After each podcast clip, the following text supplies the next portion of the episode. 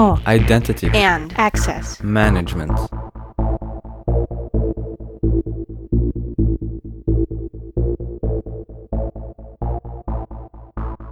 Welcome to the Identity at the Center podcast. I'm Jeff, and that's Jim. Hey, Jim. Hey, Jeff, how's it going? Pretty good. You? I'm good. I'm really excited about our guest today, uh, Frank. This guy, I've known him for a long time. I've known him since uh, my very earliest memories of the of my time in the IAM industry. And uh, Frank, Frank is a true thought leader, not only in IAM but also in how to fend off allergies. He used to give me some great advice on how to not die from allergies in allergy season, and he knows his stuff. You know, Frank's also, I'd, I'd say he's a OG in the IAM industry. He's my mentor and he's my friend. Um, one of my earliest memories in IAM was a lunch date that we had. Um, I was at Ingersoll Rand at the time.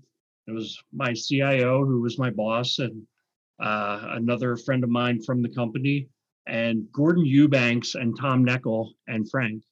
And uh, they, they were the posse from Oblix. And, you know, Gordon Eubanks, a, a real legend in this industry. And, you know, hopefully Frank can just kind of reminisce on his times with with Gordon. But I thought that was just, you know, one of my most memorable moments in my career and also just, you know, days all the way back to my early days with Frank. Um, Frank recruited me to Identropy. He coined a lot of really cool catchphrases like cows moo, and he was the driving force behind the Identropy culture. And the Identropy culture, if you know Identropy, that's kind of what we center our company on is making it a great place to work and really having a strong corporate culture. Um, in addition, while Frank was at Identropy, he built an identity service identity as a service product called Squid Lifecycle. Um, that was a true passion of his and something that I think very pe- few people get an opportunity to do in their career, which is kind of build a product like at that level. So really excited that we have Frank here today and just um, want to welcome to welcome him to the podcast. Thank you very much, Jim. What an honor. Thank you uh, for that introduction. It's it's humbling and you know it brings a lot of memories. Uh, do you remember, Jim, that in that lunch we uh, I think we we carpool and I was in the back seat of your car, and then I asked you if you own a dog, and then you said, "Well, that's very observant of you." And then it turns out that uh, it was a whole bunch of hair in the back seat where I was sitting. very observant of you. what would make you think that now that you're covered in dog hair? that definitely gave me something to think about in terms of allergies for sure. Well, Frank, thanks for joining us. We certainly appreciate it. I know we're going to be talking about uh, sort of the balance of convenience and security, which is something that I know that you're passionate about, and uh, we'll get into that. Uh, before we get too far along, though, um, I do want to mention an upcoming webinar uh, that uh, is going to be interesting for I think for everybody in the identity space. It's called "Hacking Identity: The Good, Bad, and Ugly of Identity Identity-Centric Security Controls." that's a mouthful, with uh, the IDSA, ID uh, Security Defined Alliance, and Jared Brennan from SailPoint. And I mentioned that because Jared's actually going to be a guest of ours next week. So uh, hopefully you guys will check that out. And uh, it'll be on September 3rd at noon Eastern Time. You can find uh, more information on it at the idsalliance.org website. So want to give people a shout out for that before we dive into things here with Frank. Um, our traditional first question, Frank. How did you get into identity and access management? Why don't we start there? Yeah. By the way, I must confess I have prepared for this because I listened to some of your episodes, so I sort of thought about how I would answer that question. And I know Jeff that I believe you keep tallies on where people end up. So whether you know you found it or it found you, uh, it certainly found me. It was an accident, um, my story is uh, I'm not going to necessarily give dates, but I'll tell you that way back when I used to work at Sun Microsystems, um, there was this product called Sun, I, Sun Internet Mail Service or Server, Internet Mail Service. Sun SIMS was the acronym, and um, and this was a revolutionary new email server that was was you know taking over the enterprise at the time, and at the heart of it was this new technology that was up and coming called LDAP that allowed it to do very fast processing, quick resolutions of email addresses to, to different mailboxes and so forth. And so I became really enamored uh, by that technology and, and, and became obsessed. And so I started to learn and, and you know, overnight became a an LDAP expert. And little did I know that that was going to be the start of my journey. And so fast forward a few years, uh, maybe you could say a few decades, and um, and here I am, still uh, very proud and, and and passionate about the identity space. Um, you know, I always found that um, there's a parallel that I used to say. Um, that is, you know, everybody talks about Steve Jobs and Apple at the the convergence of technology and humanities and and liberal arts and and how that inspires design, etc. Um, I feel that identity is also at a frontier, is the convergence of access to systems and people who need access to those systems. And so, for as long as there will be humans needing access to systems, there will be a job for someone in identity. I totally agree. Um, and, and I like identity because it's one of the areas where you know it's there's a there's a pretty good history on it, right? And a lot of different technologies. Um, but I joined it really kind of in the ops perspective because at the time security was kind of seen as the no group right it was like oh firewall no can't do that you know that's going to cause a problem whereas identity was more along the lines of figuring out how to solve the business needs right we know we know these applications are coming in um, i mean you have to give people access to it how can we do it securely in addition to efficiently and you know with a good user experience et cetera so i'm, I'm excited to have a conversation with you around the user experience um, because I'm a big, big, big believer in uh, in a good product, whether it's internal or external, and it hasn't always been that way. So I know we're going to get into that, um, and uh, that's that's really where I where I get really super interested in, especially on the identity side, is that user experience. Yeah, you know when I when I first met Frank, he was with the company Oblix, uh, which later became Oracle Access Manager. I think Frank, you ended up moving over to Oracle as part of that transition. Um, but you know, at the at the time I was thinking about access management, single sign-on, and I, I think it was Tom who made the statement. It's all about the identity, and it was like that was the early thinking of it's not just the single sign-on function. It's not just username and password. It's the identity, and that was that was leading thought at the time. I mean, you know, I think we take some of those early points for for granted now it's like we take governance for granted now, but those weren't things that were talked about a lot back then. Correct. Correct, Jim. And, and that's, you know, back in the day, I would say that identity as a space divided along those two lines. So there was there were people who really specialized and had expertise in the access, you know, authentication, authorization, uh, a little bit more of the, the run runtime. You know, what happens when the user is clicking. Um, and then there was the other camp, which I would say I belong to, and Oblix altogether you know, really uh, differentiated on was the identity management. So how you come to being, you know, how do you get uh, represented in the digital space, and what processes need to occur to make sure that you're properly set up before you show up in front, you know, the front door. And so um, it was an interesting, you know, time because there were companies uh, that specialized in one space and they were quite successful, like Netegrity as an example. And then there were companies that specialized in the other problem. And you almost always needed to have a combination of the two. And then integration of the two uh, became quite challenging. You know, I think another thought, uh, Frank, was that, you know, again, to kind of that 15, 16 years ago, you just took it for granted that the way to get into a system was you type your username and password and I don't even think it occurred to us at the time that that was how broken that model was. And now we see how broken that model is. And I mean, you know, one of the things I love about our industry is the conferences. You know, one of the earliest conferences I was at was Digital ID World, and you know, it's kind of like um, such a forward-looking industry, and it's one of those industries where new innovations are constantly happening, and new companies are coming onto the scene, and they're bringing new technologies, uh, but it's been, you know, over 10 years that people have been making the statement that passwords are dead. I know you're working on a, a blog titled eradicating passwords. And I know if you're doing it, it's not just um, you're not just talking about it, right? You gotta you got a game plan. So maybe talk to us a little bit about why you think it's so important to eradicate passwords, and then what what you're going to do about it.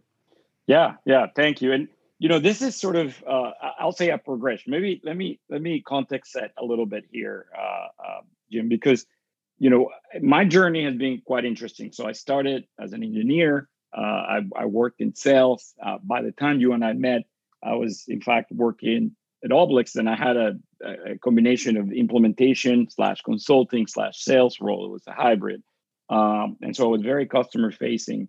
Um, and it was really more around what happened uh, once you are trying to deploy the, the, the, product, the technology to solve a problem. Uh, but then, you know, as I progress, I move into product management, and then I started to look at the problem from a different point of view. Um, I was very much involved in the customer advisory boards, uh, for example, at Oracle. And so that gave me a perspective of the entire life cycle of the technology, but more importantly, how does that work in, in the eyes of the customer? And what became clear to me is that we almost started to focus on the wrong areas, or we focused too much on certain areas of the problem. And then I would say we accepted certain deficiencies as just the way they are. And in my you know retrospective view now, I'll say I would do that slightly different. You know, UX is not something that an identity practitioner should say, "Well, I don't know much about." Uh, sorry, you know, that's not my area. In fact, that to me sounds more like an excuse. We should have taken this by the horns early on, and then um, apply uh, UX principles to everything we're trying to do in identity. And so, um, to give you an example, you know, part of what I, you know, I've been evangelizing both here at ADP and in the industry. You know, I, I've spoken at the Identiverse about passwordless and how we got we we can get there. Uh, way before FIDO really had all these milestones that they they uh, they have now achieved. Uh, but the point is, you know, I almost have to um, really change the mindset. You know, we have to embrace this discipline of thinking with empathy, with thinking about the user, and how the user struggles or succeeds in, in, in their interactions. And you know, identity is just an enabling step to get to the user to a destination. So it's not a destination in itself. It needs to come in and out quickly. Um, and so I, I look at uh, you know ways to communicate this, and, and, one metaphor I normally use is this thing. You know, I, I coined at ADP a phrase or a name for uh, a disease called passworditis.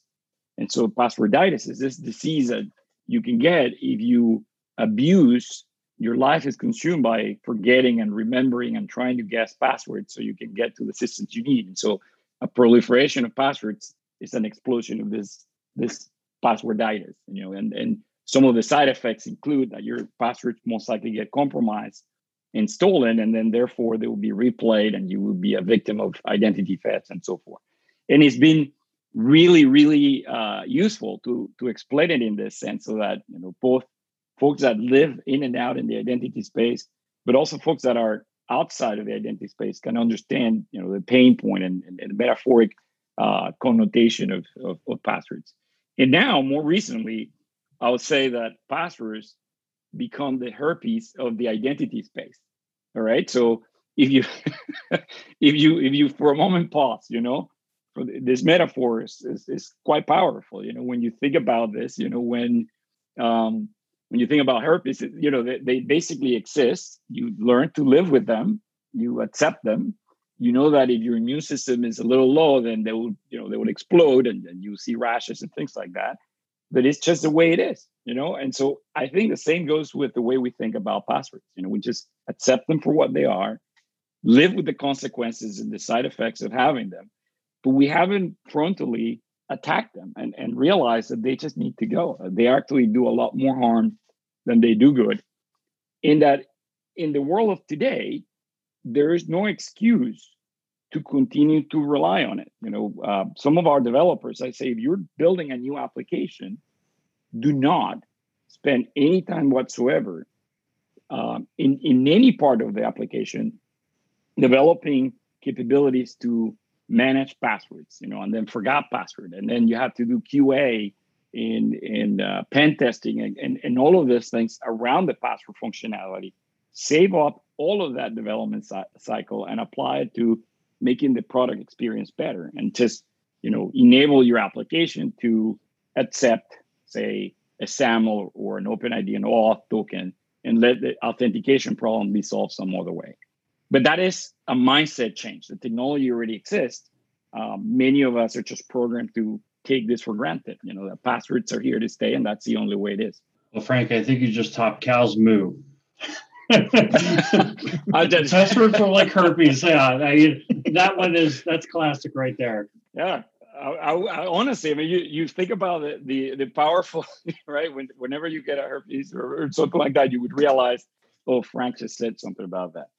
Um, anyway, but uh, but I you asked me another part of what you asked me in the question there is uh, what am I doing? And you know, for us, this is quite fundamental. You know, one of the things um, like I was saying, you know, I started my career in implementation, sales, and engineering, moving to product management, and right at the time of Identropy, I pivoted into cloud and more of an identity service provider. You know, IDaaS was the term we use, identity as a service. Um, at ADP, my team manages a platform that enables access and identity for our external facing products. So it's quite large operation, north of 40 million identities. Um, and you know, if you know anything about ADP, we pay one in six workers in in in the US. And so we cannot afford to be down. We're obviously a target for anything that, that, that goes awry in the internet. And so we have to constantly be looking at you know how we keep ahead of, of uh, the, the bad guys how do we enhance the experience for the for the good guys and one of the things we found is you know i can give you a lot of very very deterministic data um, as to how problematic this is. You know when you think about uh, you know quantifiable um, say development hours that go into uh, enhancing password policies or enforcing different password complexities and dictionaries and then testing and then auditing. In all of that time that we could just literally just wipe out and reinvest into more uh, value creation uh, within the platform then look at um, the cost of just password calls password support and you know we have been in a journey for the last five years where almost everybody in the team um, it's staring at a dashboard that talks about the costs and the trend of all those password calls so that we can see them go down to zero. Now, over the last few years, we've done some experiments internally. And so uh, passwordless isn't just something we're talking about, it's something we're actually doing. So, um, from our perspective, you, again, if you deprogram yourself uh, from this notion that passwords need to exist and that you need them to manage access or establish um, who, who someone is. You can start then looking at it in a different way. Um, first, for example, for us, um, federated access is a way to eliminate passwords. So we don't have to worry about authenticating users if we trust someone else doing that. And whether they use passwords or not to authenticate, that's no longer our problem. We agree to trust that authentication and allow the user in. And so, right by you know investing in making the federation experience better more integrated more secure we eliminate passwords and we've seen that every time we in our world we um, federate a client um, we are looking at something in the vicinity of 65 to 70 percent password call volume reduction just like that. Um, but in addition to that jim we we've um, we manage a number of different personas. And so uh, some of them require a financial grade uh, assurance because you know it's, it's uh, related to uh, either your own pay or, or payroll in general or, or healthcare, you know, very sensitive information. But there are other levels of assurance that we manage. And so candidates, for example, people looking for jobs do not require the same level of assurance. And so we have done experiments with that demographic here at ADP. And so we have uh, offer various flavors of passwordless options. Um, today, in our recruiting platforms, candidates don't have to register. They simply use either their preferred social credential like LinkedIn or Facebook or Gmail. Um, or we give an option to have a one-time password be sent to them on a channel that that uh, that they register with, and that is passwordless right in there. And so we have seen the effects of all of this. So um, some of our interesting findings, you know, some of this non-intuitive, not not that intuitive to me at least, is that when you put, um, I don't know if you've seen that show. Uh, it was man versus something. There was a show on Discovery Channel. Is man versus bear, man versus dolphin, or whatever. So here we have social media or social credentials versus one-time passwords. And let me tell you that based on our experience, one-time passwords win by a landslide. People prefer them, um, at least in our experience, to the tune of about 90% of the time. And um, it has been very, very interesting. So, based on that experience, we've polished and we tuned the user experience, and we're now bringing passwordless more and more into the higher assurance levels of the of the uh, the personas that we protect. And so now we're exploring at employee level access and continuing to to bring that discipline of you know let's experiment, let's measure, and then go forward. But let me tell you, passwordless is a reality. Um, it is it's no longer a technology question, in my opinion. It's really a mindset change. So you mentioned that it's not a technology issue. And I think there's a lot of organizations that want to go passwordless, but are stuck maybe in this mode of multiple applications that are not connecting to you know any type of shared authentication system or anything like that it, it probably took some time to get to the state where you're at right now where you're actually able to reap the benefits of of the of the you know one-time passers and passwordless type approach um, how long did it take you to set the organization up to be where you are today? Yeah good question. And, and to be honest jeff this uh, you're right. This was not something that happened overnight. We actually had to spend a lot of time doing all the preparing really all the uh, all the different uh, maturity levels that we needed to reach, say our UX research, our UX design, all of our methodologies to make sure that we incorporated that into the process.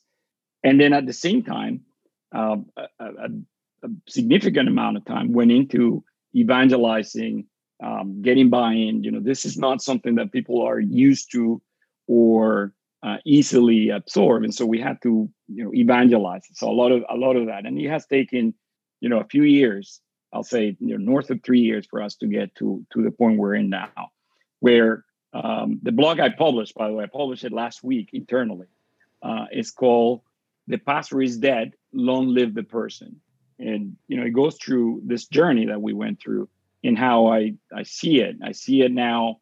Um, I think the final step in this journey, the, the the milestone that convinced me that it's just literally a matter of mindset change and and I'll say breaking out or eradicating inertia is when FIDO2 came out and web authentication was, uh, you know, was became basically a, a, standard that is now widely used. The browsers, and I think early this year we saw the announcement from Apple that they'll support FIDO in their devices as well. So to me, that is just a declaration that that we were hoping would come at some point to uh, to declare them dead. So now it's all it's upon all of us to take the action to do it. You know, it's, it's the antidote exists. Uh, let's just you know make use of it now. Frank, you mentioned um, people having a affinity toward one-time passwords, and they're ubiquitous, right? I mean, it's it's used so often, it's so easy to use. Um, there is some misguidance in terms of it's maybe not the most secure out of band way to um, authenticate somebody you know especially compared to authenticator apps and qr codes and and the, the like you also mentioned a level of assurance kind of mindset or framework um, and i'm wondering do you in your mind organize it in that way that uh, one-time passwords are good enough for certain populations yet other populations are going to, to force this more I don't want to call it heavy handed, but more secure uh, way of doing things? Yeah, so uh, we we've been thinking about this in a more, I'll say, granular way. So we use assurance, and we actually follow the NIST 863 guidelines as much as we can to kind of divvy up the world. but even within the assurance levels, Jim, there are um, you know I'll say nuances and different granularities. Uh, so a one-time code sent to a text, you know, via text to a cell phone is far more secure than one sent to an email. You know, we can go into the details that would support that claim, but um, you know, it's a one-time code uh, and is a is a factor of authentication, but they're not necessarily standing at the same footing when it comes to assurance. Um, you mentioned QR code authenticators, etc. And some of them again have different different degrees of assurance, but also different levels of friction to the end user.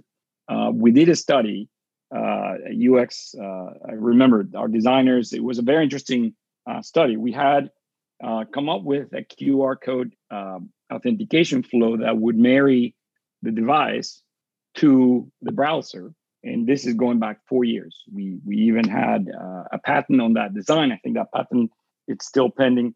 Um, but the point there is we we were very proud of that innovation. We we then decided to put it through the test, and we found something very interesting. We found that um, people would still prefer a one-time code over the QR code experience because the effort required for a frequent user to go pull out their phone um, line it up in the screen in front of the browser, scan the code, and then you know touch on their screen whatever they needed to to say the biometric authentication or whatnot was far greater than just getting the code and typing it in.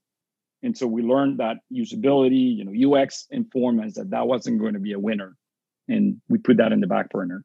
Same goes for other types of authentication. So um, uh, the, the UX discipline in us would force you to test them compare them, figure out which ones work for what type of user, and then you can optimize even within the same level of assurance. I think that you brought out one topic earlier, Frank, which I wanted to touch on. I didn't want to let it fly by too too much without picking on it a little bit because you talked about um, the password and the idea that people were these chronic resetters of passwords and I've worked for a company that is an ADP customer for a long time.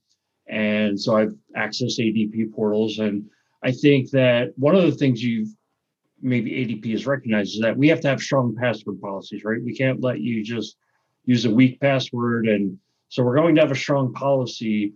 And um, therefore, you know, something like I re- we remember your last 26 passwords. And of course, it's not the same password that, not on the same cycle that my corporate network password is on, so it's different. I forget it every time if I'm not using a password save. So I become one of those chronic resetters. But I guess the point I'm trying to point out here is that there's a there's a tug of war between going with a weak password policy that people will remember, or going with a, pa- a strong password policy, and then people become chronic resetters. And really, is your security any better? So the, the bottom line is it's there's like no way to make the password really that strong yeah this is a lose-lose jim and, and like i said the, the point is that if we continue to perpetuate passwords we'll always spend and waste time debating these things you know i think nist published um or yeah it was i think it was nist that they published you know just just use passphrase you know 32 character long passwords that never expire are statistically better than any any complex password that you know that you want to enforce on people. And and that's it. If you really want to stick to passwords then go that way and don't waste any more time. But the reality is that you got to really think about the usability spectrum and then look for a pattern that optimizes security and convenience and then you will find that passwords do not meet that criteria. Now what is interesting jim to give you another example you know, beyond passwords just to get into the, the the the point of balancing convenience and security is we talk about two-factor authentication. And i think people think about well if i just deploy two password two-factor authentication to all of my users i achieve a great degree of security and i would mitigate all this risk. Yes correct you probably will but at the same time you're imposing a lot of friction on your end users now it's not only username password it's another factor that they have to deal with so the question is do you really need to impose two factor authentication all the time at the beginning of the session? Or are you better off looking for a simpler authentication experience and then later on in the in the session let's say if you need to do something more sensitive then step up the user. Know, that's still technically two factor, but the friction is moderated or regulated to when you need it. Um, and then another discussion we're having internally, and you know, again, I'll, I'll, I'll maybe turn this into a question for you guys, is that I think the industry has been trained to think about two factor always, as in something you do during login, you know, at the beginning of your session, and always password first and then another factor. Okay. And then in some cases, you say, well, password first, then let's do some risk check. You know, is this a device that we know? Uh, maybe this is something we remember, and then decide whether or not to have the second factor. But it's always password first, some evaluation in the middle, and then another factor. I submit to everyone, and if you want to, you know, go through the UX research, et cetera, you know, please do. But if you just simply take that equation and reverse the order, where the first step is a passwordless channel, you know, password passwordless method, um, already most likely is going to have a higher assurance that passwords, pretty much anything is more secure than a password anyway. Um, and then the, the risk check that you would do in the middle most likely will result in not needing that second step or that second factor. And so you end up effectively in a passwordless experience for everybody. So now let's now let's get really radical and talk about you know on top of that maybe even continuous authentication right? Keyboard dynamics um, you know or keyboard stroke you know however you however you know what phrase, phraseology you want to use for it.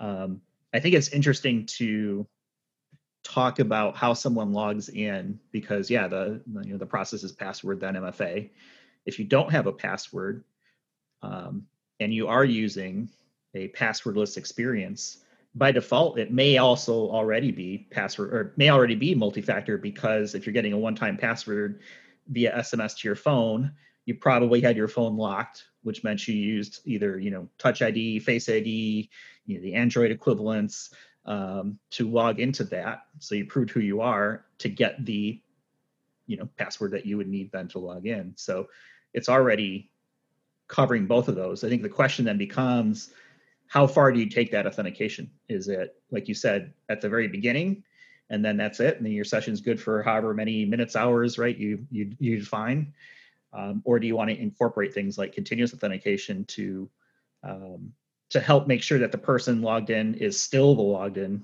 you know, is is still the person that they think they are. Any thoughts on continuous authentication? Yeah, I, I think continuous authentication is an example of improving security and convenience right there, because you will look for ways to minimize friction if you if you don't need to apply that friction and then apply it when you feel you need it. I think that's doing, you know, here you have the machine or the computer doing the effort and not the end user. And so that to me is the right equation. I think continuous authentication without overloading the term is a good area for us to optimize for but there are other areas you know so we we obviously spent a lot of time here uh, talking about passwords um, and authentication. But if you were to look at other aspects of the identity lifecycle like for example verifying someone's identity during registration there are other possibilities to make the process again more secure and more convenient. Um, we've done experiments in this space too and you know one of the experiments that that I presented at Identiverse a couple years ago is a partnership we have with another bank, uh, with with a, a, partner bank of ADP. And so, in this equation, if you happen to have an account with that bank, during registration into our system, we allow you to authorize that bank to verify your identity on your behalf. And so you can sign in with that bank credential that you probably know because you use it every day. Allow them to then vet the identity information we need to complete the process. And you complete it within 30 seconds as opposed to as opposed to say six clicks or so. And so the, the way to think about this, so continuous authentication um, and, and you know two-factor authentication, et cetera, is to always push for how can you improve convenience and security on behalf of that end user.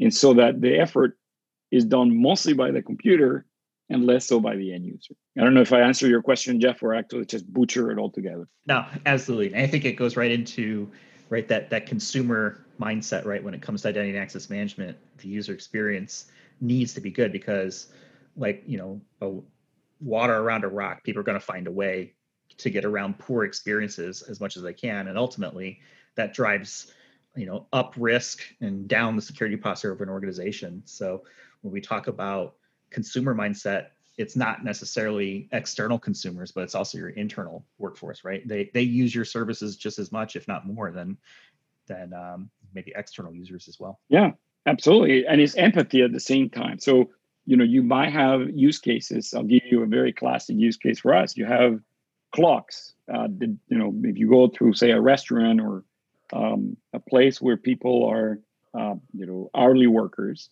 there's typically going to be a clock where they punch in, punch out. So if you have to authenticate and you need two factor every time that happens, you're adding friction, literally taking time, productivity time out of that worker so they can log in and punch.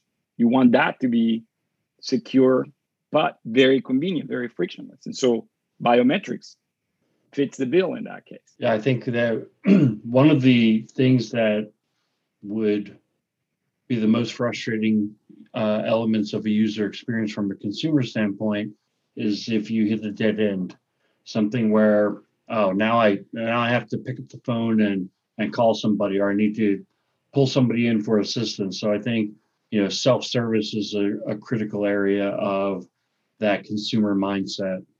What are your thoughts there? Yeah, I think we we all should the, the line between consumer and enterprise in my mind get very blurry you know? And so the idea of bringing concepts that work in the consumer space into the enterprise uh, makes perfect sense to me. Again another another effort to bring more convenience not necessarily at the expense of security into the enterprise. Yeah and um, a, a big driving force right now is also you know privacy and consent. And i'm imagining that at ADP, this is front and center with everything you do.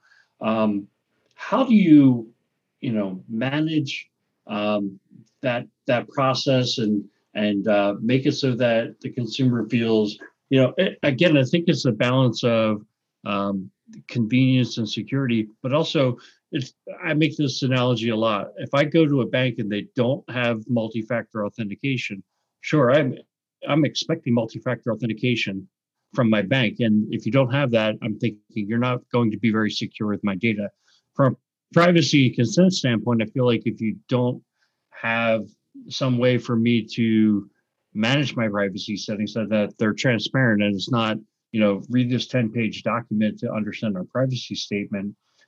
So I'm wondering kind of what um, your thoughts are there in terms of applying this consumer mindset to uh, privacy consent and how can practitioners who are listening kind of um, take that into account with their uh, with their projects? Good question, Jim. And you know, this is uh, interesting. I, I, in preparation to this uh, recording, this session with you guys, I actually listened to the episode with Eve Maler on um, on this very topic, consent. I think it was user managed access, um, and it, it was very, very. Uh, in my opinion, it was a very good discussion on on, on the virtues of doing that up front I think, Jim, is not only that you have to comply. You know, as a provider, you have certain regulations, certain liability um, for protecting the data uh, that, that you're the custodian of, and you have to show, you have to earn the trust.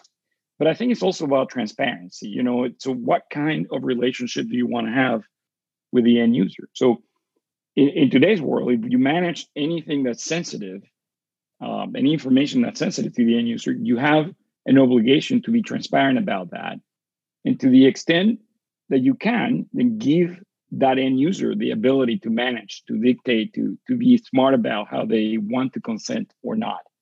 Um, and so, if I recall correctly, I think that um, what was stuck with me from your discussion with Eve was that she said approach it in a similar way as you would approach the authorization problem. You know, and I feel like that is the right that's the right mindset here. So consent is nothing but another means to authorize something to take place. And you want to inform the inform the party that's making the authorization decision uh, of what they're authorizing so they can make it. Um, now, I'll tell you, consent, privacy, uh, and all this framework is, in my opinion, something that's fast evolving. And so, if you hardwire this into your application, then it would be really hard for you to make it more flexible as the frameworks continue to evolve. You know, we have GDPR, and then there's the California Privacy Act, and then now you have TCPA, and, and you have the uh, biometrics regulation in Illinois and other states. And so this is really bound to evolve. And so either by regulation or by use case, you have to think about consent as a dynamic framework that you need to um, to factor into your experience and make sure that you are transparent to the end user so you can you can maintain trust you can gain trust. So with all of these different privacy concerns laws regulations et cetera and trying to manage this uh, you know across your different services whether they're on-prem or cloud or even some type of hybrid approach you know how do you how do you approach this from a technology perspective when it comes to finding the right technology fits to achieve these goals, but keeping all that in mind? Right, right. I think Jeff, it's not an easy question. Um, I'll say let's look for you know first degree principles that perhaps you know have been proven over time that can help us tackle a complex problem like that. You know, one would be to make sure that some of these core functions are not hardwired into your applications, but that can be externalized. And so, whether you're developing or you're implementing a technology from a third party, you want to make sure that those applications, those platforms have the ability to externalize identity. And that gives you an opportunity to now layer in different frameworks. So you can have different authentication experiences that essentially are completely external from the application. So the application doesn't have to change. Similarly, you could apply same the same principle to how you manage consent. You know, do you do you invoke this um, at the point in which you're about to make a transaction or you know have, allow the user to make a transaction do you do this upfront when the person just first registers? You have to think through that. But the idea is that by externalizing some of this capability some of this functionality you have a better opportunity to handle them and handle the, handle them in in a go forward basis. Because as you know these frameworks are you know bound to change bound to evolve in you don't want to be hardwiring this into every platform that you that you manage or you have to integrate. I, th- I guess you take that into account every time you think about okay, do we buy or build a technology? I think when it comes to a lot of the passwordless technologies, it, it would be insane to try to for for an individual company that's not in the business of identity and access management to try to build a passwordless technology, right? Is something that you'd want to look for a, a cloud-based service if possible? Yeah, I mean, there are many. Uh, I would say, you know, that's sometimes uh, somewhat philosophical, Jim. There are arguments in favor and against, um, but I think the principle is still um, holding, and that is, you know, you externalize a function, and now that function can be hosted in the cloud, can be hosted on premise, in or in a hybrid environment. But um, you're right in that, you know, it doesn't make sense. I'll say in many cases, it's it's just commodity in a way that you know you don't have to build the authentication technology. Um, you can just plug it in. Um, an example uh, with you know with the smartphones supporting biometrics so you know so commonly um, and, and, and so vastly available out there you can just simply pivot on the mobile device to provide two factor or passwordless login into your application. And that simplifies a lot of, you know, you don't need a whole lot of technology to um, to implement a push notification or or a text message OTP. Um, you can actually develop a lot if you needed to. But the point is that you're externalizing the capability. You're you're plugging that into the app. It's not hardwired. So when it comes to the end, I'm a big fan of you know the smartphone as an authentication factor, but one of the challenges that I see with that is this mindset of you know not necessarily on the customer side, but more on the internal side of things, employees, et cetera, where there's this thought process that well, if the company is making me use my cell phone to authenticate, then they should pay for it. Mm-hmm. You come across that? Do you have thoughts about that? Uh, you know, right, wrong, and different. Um, what do you think? So, Jeff, this is a very interesting point. And, and yes, we come across, as a matter of fact, there are labor uh, laws, I think in the state of California, that actually make this uh, a, a, bargaining point in, in, in you know labor uh, related negotiations. So I've been firsthand involved in situations where you know workers would say, "Well, if you if you require me to have a cell phone so that I can do my job, then you may as well just pay for it, right? Which is extremely, it's, absolutely valid. So, so there is that argument that that therefore you have to you, know, you have to offer other options. So that's a very real um, scenario.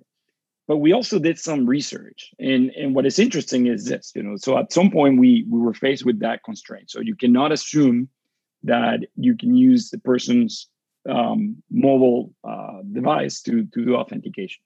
So we went out and we did research so to, just to find out what is what is the feasibility of assuming that a cell phone will be available and what's the likelihood of someone would consent to using it for this purpose. And it turns out is overwhelmingly positive in that sense. So we found that most people. So here's an interesting study. We found that most people not only have a cell phone that they're willing to use for this type of uh, scenarios.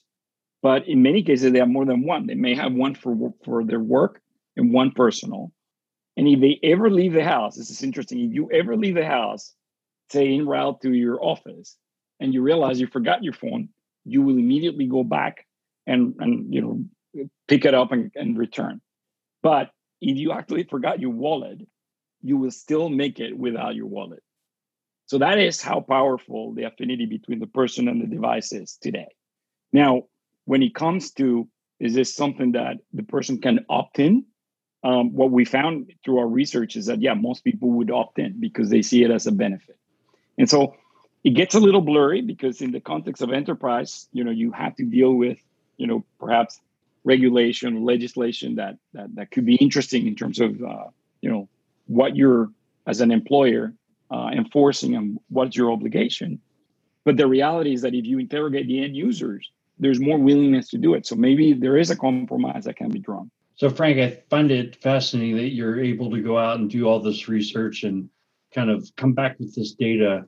I'm sure that helps you in making an roi case for the investments. Company like adp when you're making im investments they're they're huge, right? They're in terms of dollars. So you you have to be able to come back and show a return on investment. And I'm wondering if you could kind of share your approach to that. Is it just, hey, the when you talk about the user experience and improving the user experience, your leadership kind of gets it, or are you still having to make the you know make the show that you know the these dollars are going to return additional dollars in sales or things like that? So it's been a maturity curve for us, uh, Jim. You're right. And, and, by the way, we I would say that's another function or another part of the job that, that that we have to master. And I would say that's true for any any practitioner. You have to think about the business side. What's the ROI? You know, what's the business outcome of what you're doing, so that can justify the investment in the technology. But you know, we, we talked earlier about the password call volume. So we have very specific metrics as to how much that costs. And so it's very easy to quantify that. But there are other metrics, Jim. We we look at things like abandonment um, or conversions, and you can easily extrapolate the potential revenue, the potential um, added benefit in user satisfaction. You know, things that can be measured um, when you improve. And so we have over the years really learned to focus on those and show them as, um, as you know as our objectives, our, as our outcomes that drive the investment obviously in security you also have the card of well if something bad happens right if you, if you have an audit or a liability or a fraud case um, then you have to react. And that that is also another way you can you can position your investment. The reality is i prefer to be on the on the side of you know let's do this proactively in a way that creates value as opposed to reactively because we have to plug uh, uh, you know something that uh, was catastrophic or, or an incident or something like that. Um, and so even with fraud you know we are looking at the effect of two factor in reducing overall fraud. And so the incidence of cases relative to the adoption of step up it's something that we can correlate and then justify additional investments in step up as an example. I think we all have to spend time as practitioners in this space because you know you can't just simply ask for funding to continue to roll out technologies that may or may not necessarily contribute to more security or more convenience. You have to have numbers to really make that argument. I couldn't agree more. And i know you've been most generous with your time. Uh, before we wrap up here uh, is there anything else that you'd like to kind of throw out there for for folks who are listening, especially if they're kind of considering passwordless?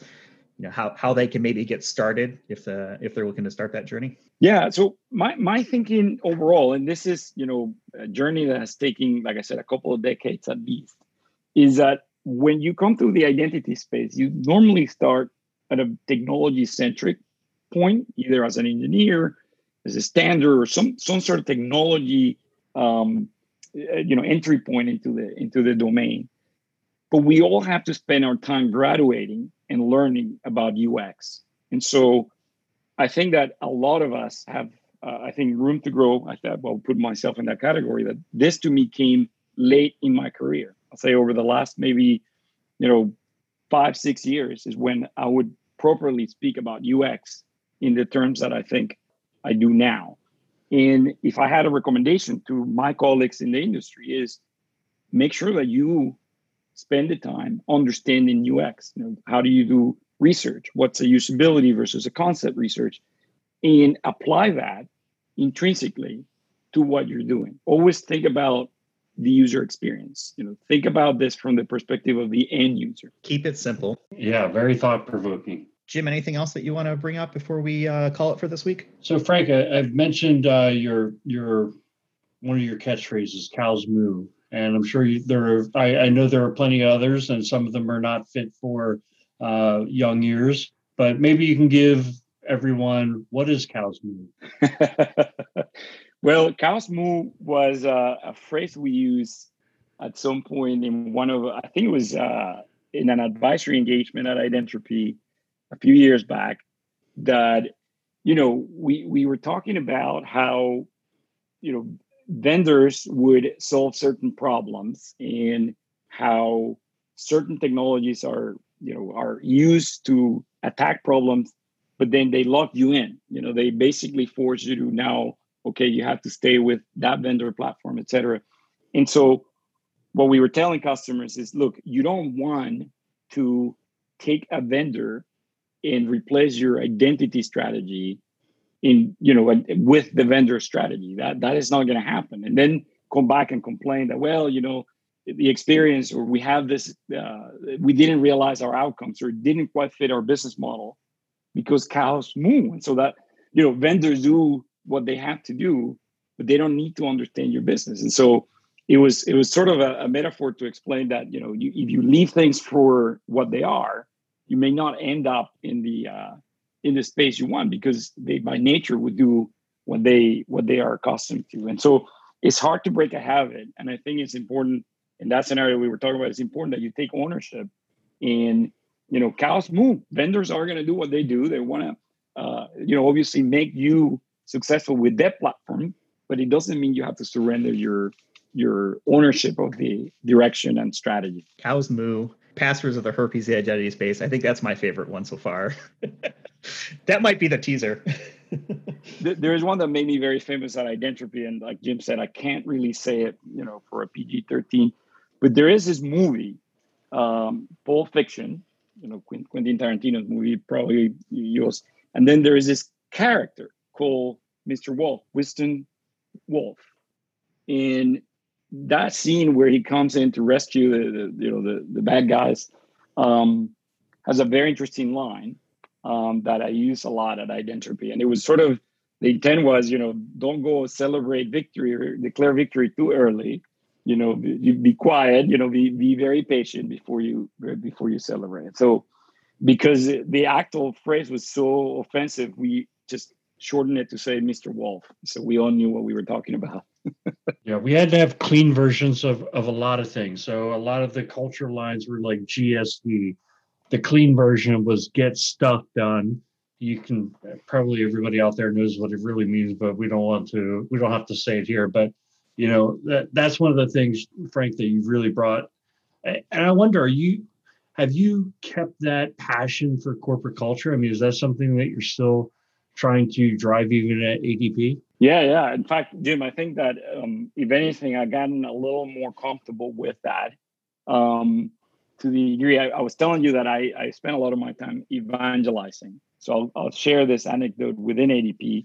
We have this um, annual conference that we do every year. Um, it's for ADP executives across the globe. In every area, then gets a slot about it's like a TED talk. Think about that as a TED talk, where everybody gets like 15 minutes to, to talk about their area, their vision, you know, the success or um, their future uh, plans, and so on. And so last October was my turn. I, I, I was given the opportunity to present. So I was thinking hard about how to do this. And my topic was breaking up with passwords. That's the name of the, the slot. And so, you know, you couldn't have picked a most boring topic for anyone to talk about. But what I decided to do is I wrote a, a sketch and I hire improv actors. And so we deliver this presentation where I'm speaking as if I'm doing a corporate presentation, and then all of a sudden I get hijacked, and the thing goes awry. And it was it was a comedy sketch, and the plot was that you know people create passwords based on people that they remember, and so my password was Rosita one two three, which was my high school girlfriend's name, and so she was in the audience and she was saying, "You cannot break up with me." And that sketch was extremely funny uh, to the degree that now everybody talks about, you know, when I'm giving any presentation at ADP, people ask me, is Rosita coming with you? so creative. If we ever get back to something in, in person, I think you should probably pitch that to the folks over at Identiverse maybe for the next uh, on-site uh, conference as one of the uh, one of the keynotes. I know that would be a lot more interesting than maybe some of the the drier talks that that we're probably both familiar with. Good suggestion. With that, I think we're going to go ahead and close it out for this week. Frank, really appreciate your time, and you know, very happy you're able to to carve some out and, and talk with Jim and I. Um, where can folks get a hold of you? Um, open on LinkedIn, or do you have some other mechanism if if people want to reach out and, and chat with you? Yeah, LinkedIn is perhaps the easiest. I'm very active, and I, I try to. Um, to be um, I would say accessible and, and and connected to the to the industry. And so you can definitely reach out to me that way.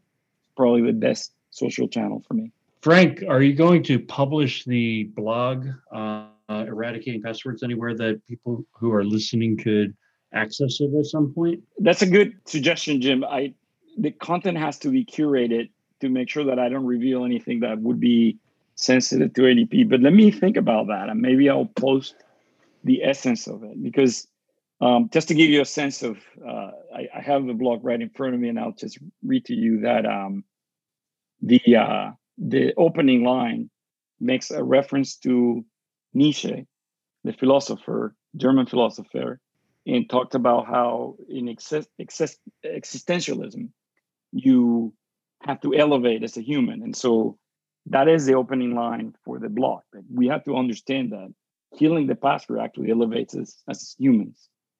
Um, but so there's a lot of content here that I think can be reposted. So I have to think about that. Maybe that's a good challenge. That's probably another reason to connect with Frank on uh, LinkedIn because I'm sure you'll post something there if, if, if and when that that comes out for public consumption, right? Yeah. Okay. And what I'll do is in the show notes, I'll put a link to Frank's profile if you want to connect with him, uh, as well as a link to uh, the uh, IDSA um, presentation or webinar that's happening uh, next week uh, for folks to check out. Um, you can always connect with uh, Jim and I on LinkedIn as well, and we're at identitycenter.com, and we're also at IDAC Podcast on Twitter, uh, where we are trying to be more active with that. So, with that, we'll go ahead and close it out for this week, and thank everybody for listening, and we'll talk with you all in the next one.